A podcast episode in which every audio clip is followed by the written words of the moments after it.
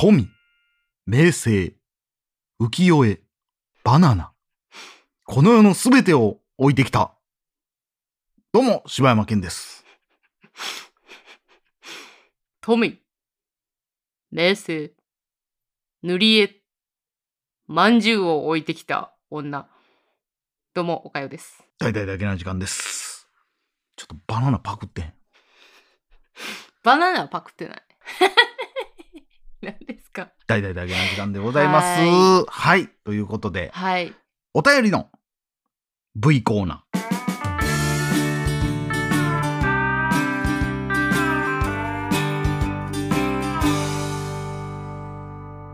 さて、本日いただきましたのは、武藤北斗さんからいただきました。ありがとうございます。こんにちは。パプアニューギニア海産の武藤北斗です。第455回、1万円のお釣りに関して一言。え僕はイベントなどでエビフライ屋さんとして出店することがあります。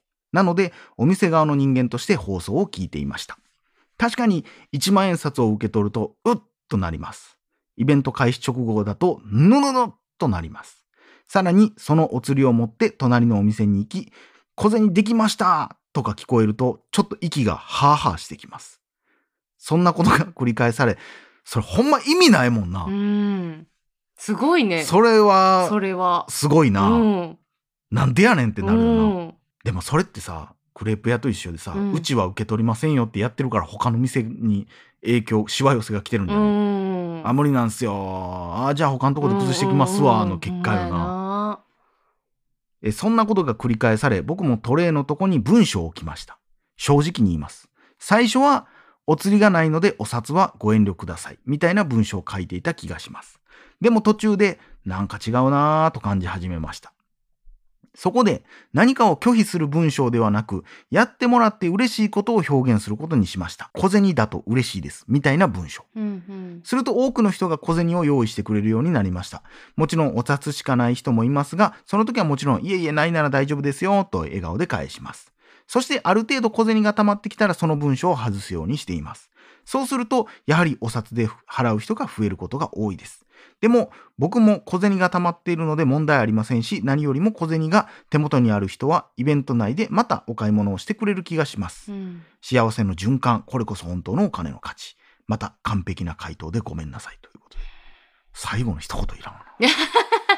ありがとうございます。いや、でも本当に素晴らしい。ですね。なんか、嬉しくなるな、こういうの、ね。そうだから、いや、こ。れですやん。ですうんね。ほんまに完璧。うんあのーお店側の目線に立ってもそうでしょっていう。うんいや、だから僕も言いましたけど、やっぱりこの、んってなるのはすごくわかるし、うんでもそれこそさっきのしわ寄せじゃないけど、うん1万円札はどこかで誰かが使うわけやから、うんまあ自分が良かったらええわけじゃないやんっていう,、うんうんうん。他のところで崩しに毎回来られるところの身にもなってよっていうのもん。あるやろうし、うんあーだからそれこそな近所のゲームセンターとかあったらもうゲームセンターでアホみたいに両替されるやろうし、うん。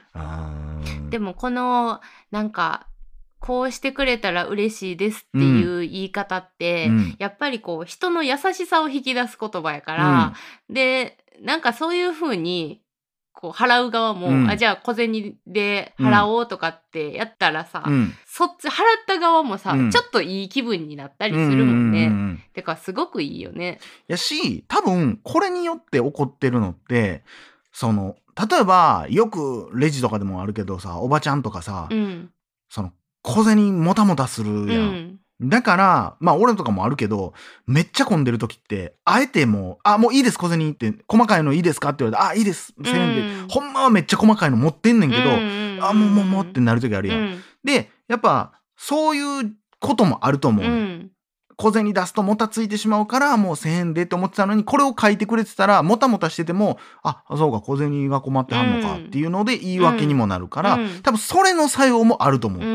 うん、しかもその書き方やとうん。例えば1,000円しかなくても、うん。あなんか別にいいんやぐらいの感じに思えるし。う、ん。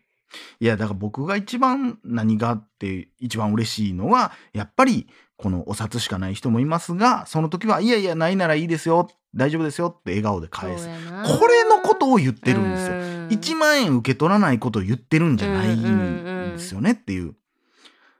まあ、うん、当たり前のようでこれが当たり前としては伝わらへんねやろなっていう。んうーんでもなんかねアイドル事務所の話もそうですけど、うんこの間ネットフリックスでね犬のドキュメンタリー見てたんですうんうよ。んでもその犬のどっかの地方で野生として生きてるう犬んは、もう自分の家族を守ることだけしか考えないんです。うんうんもう他の犬とかを蹴散らしてそいつらが餓死しようがなんだろうがうん。構わないってういうん。のを見て、まあ本能的にはやっぱ人って人というか生き物ってそうなんやっていうのを思ったんですよ。だから、うん。なんか人を思いやれとかっていうのはちゃう話なんかなっていう。うん。で実際まあ昔何回も言ったことありますけどもう僕らの親戚やけど、うん。敵回したらめっちゃ怖そうな人とかおおるややこい人とかおってん過去、うんうん。もう今あんまおれへんけどみんな年取ってきて、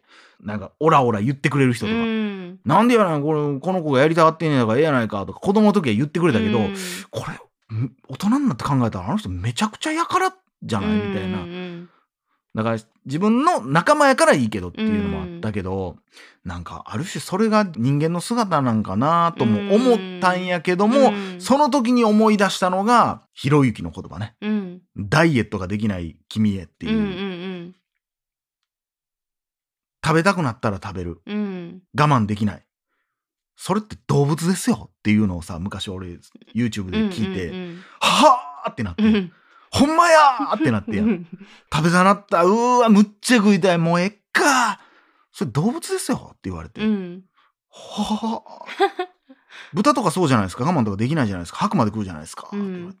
はあはあ動物以上になりたいんであれば食べたくても我慢しましょうよ。っていう、うん。そその欲に負けちゃうんでしょ？っていうのを聞いてさ、うん。ほんまやって思ったけど、うんでもそれこそその優しくするというか他人のことも考えるっていうのもある種だからさっき言った自分のことしか考えない自分の家族だけ良ければいい自分の仲間だけが良ければいい、うん。それって動物と一緒ですよってういうん。こともできるんかなっていううん。紆余曲折があったというお話でございました。あれですね養老さんが言ってた頭の中でその実験するというか想像シミュレーションできるっていうのが人間の特技やということやから、まあチンパンジーは例えばバナナを食べた。食べたからなくなっちゃった。っていうのがチンパンジーで人間はこれを食べたらなくなるな。っていうのが想像できるみたいな、まあ、動物との違いみたいな。だから人に対してこういうことをしたら人は嫌がるやろな。っていうのが考えるのはまあ人間しかおらんよね。みたいな。だから動物はある種そうやな。そのさっき言った他の家族を追い込んでも餓死するやろうとは思ってないもんね、うん。自分の家族を守るっていうことしか考えれてないっていうところやから。まあほんまなんかその基礎の部分でさうん。子孫繁栄とさうん。なんか自己防衛、ねうん本能みたいなところはが働いてるんやろうけど、ねなんかいろんなことができる人間やからね。確かになあとその北斗さんのね工場長ラジオ聞いてるんですけど、うんうん。なんかいまいち僕の話を聞いてくれないみたいな話をしたうんんですよ。うんうんそのもう何回説明しても、ねえー、と従業員の方が？そのなんていう公園みたいなとことか行ってよくその例えばフリースケジュールの話をしたりとか、うんうんうんうん。そのうちでは助け合わないんですとかって言った時に「えー、そんなん大丈夫なんですか?」とか、はいはいはい揉めるんじゃないですか?」とかって言われる。なんでこんな伝わらんかな？みたいなこと言ってんねんけどもう俺は聞いてて思うのはそこまで多分会社を変えたいとかうん。思ってる人が少ないんじゃないかなって思う。うん。その真剣に聞いたらなるほどなとか想像してあこれあそうかそのフリースケジュールにしたらこうなる。あでもそれはこれでカバーできるかとかって考えるけど、うん。多分想像力を働かしてくれてないと思う。うんもう何にも考えんとえそうやってこうこうなんですか？あーへえはーんってなってはるんじゃないかなって。まあうん。それをどう持っていくかみたいなところは悩んではるとは言ってたけどまあ僕が今まで会ってきた会社を経営してる社長とかは関わってきた人に関しては言うよ。口では言うよ。会社良くしたいとか、うん。もっとこういう会社にしたいとか言うてるけどあじゃあこうしましょうよとかって言って真剣に考えた人は一人もいなかったうですね。ん自分のやりたいようにもうほんまなんかある種宝くじ当たらへんかなって言ってるような感じ。うん自分の会社やのに、うん。なあ、できたらええな、それみたいな。いやいやいやいやいや。結局そのままずーっとほったらかしてたら、やばいですよってうん言う人がほとんどじゃないかなっていう。あんまりそこまで真剣に聞いてる人は、僕の周りでは、まあ僕の提案がしょうもないのかもしれないし、いやわからへんけども、なんかそういう印象はあるなっていう。だから、うんその何千人って何百人の前で喋ってはると思うけど、その中でやっぱり本気で変えようと思ってる人っていうのは相当少ない。意外と黙ってる人が本気で考えてる人やったりするのね。うんうんうんうんあるよね。うんということで、はい。完璧なお便りありがとうございました。ありがとうございます。続きまして、みおさんからいただきました。はい。今日何も食べてないシンプルみおやん。のお何も何も食べてない。ケンさん、岡谷さん、みおです。100日間生きたワニ、無事見ることができ、ネタバレありの感想会も聞かせていただきました。この映画もダゲな時間を聞いてなかったらかなりの高確率で見てなかったと思います。出会いのきっかけをいただけて本当にお二人には本当に感謝です。そして、100ワニでふと思ったことを調べたら素敵だったのでお便りを送らせていただきます。お二人も大好きで映画オリジナルのカエルくん。しかし、ふとなんでモチーフがカエルだったのかなと思ったのです。ワニくんに似てるから？容姿とか。と映画を見た時は思っていましたが、後からそれだったら同じ爬虫類のトカゲでもあり？ともやもや考え出してしまったので、カエルの意味を調べてみました。以下は公式でもないですし、スピリチュアル的なことなのでそうなのか的に聞いていただければです。日本ではカエルは縁起がいい象徴らしく、場所によっては神様として、もしくは神の使いとして扱われていて、緑のカエルは基本的にいい意味を表しているそうです。そして、カエルは前に飛躍するので、全身を象徴していて、スピリチュアル的には幸せな変化がやってくるというメッセージなんだそうです。めちゃくちゃ素敵やん。うん。ダゲな時間でもおっしゃっていましたが、どんなに辛いことがあったとしても、生きて前に進まざるを得ないと思います。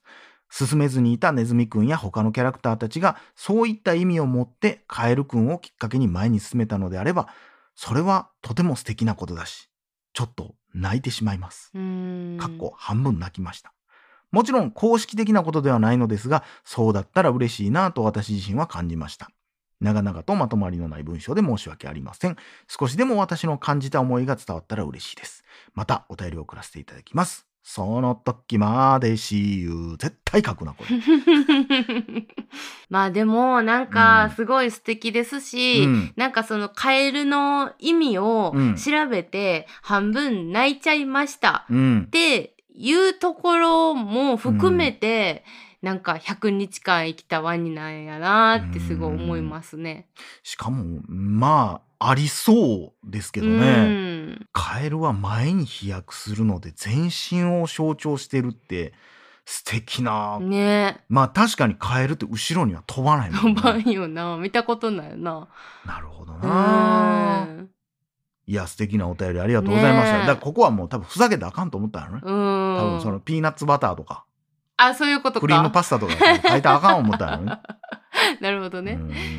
ということうで、ん、いや、100話にツイッターでもね、結構感想上げてくれてる人がいてあってそうなんですね。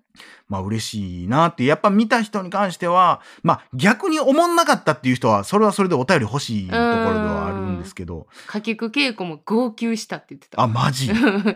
ああ、そう。うん、まあかきくけいこはまあ彼女自身いろいろ病気もあったりするからなんかこういろいろ重ねてどっち側の部分も考えてみたら、なんかすごい泣いたって言ってましたけどね。あの1時間ない、ないぐらいやったうっけん1時間ぐらいちょっとかですよね。5分ぐらいで泣かせるってすごいですよ。あということで、ありがとうございました。ーありがとうございました。では、今日はこの辺りで。はい、以上、島野健でした。おかえでした。裏飯屋。ナターシャ。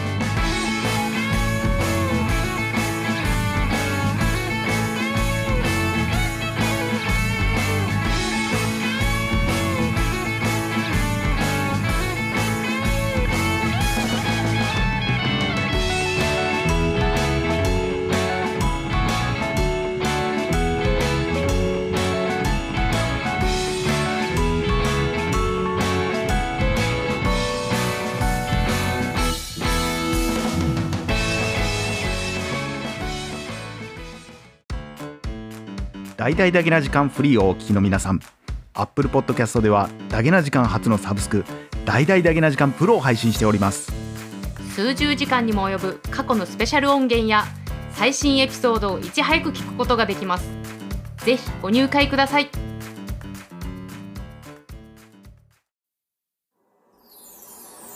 ポッドキャスト最後までお聞きいただきありがとうございました。大々的な時間では番組のご意見ご感想または取り上げてほしいテーマを募集しています。応募は dddjk.net にアクセスして応募フォームからお送りください。D が3つに JK1 人 .net と覚えてください。皆さんからのご応募お待ちしてます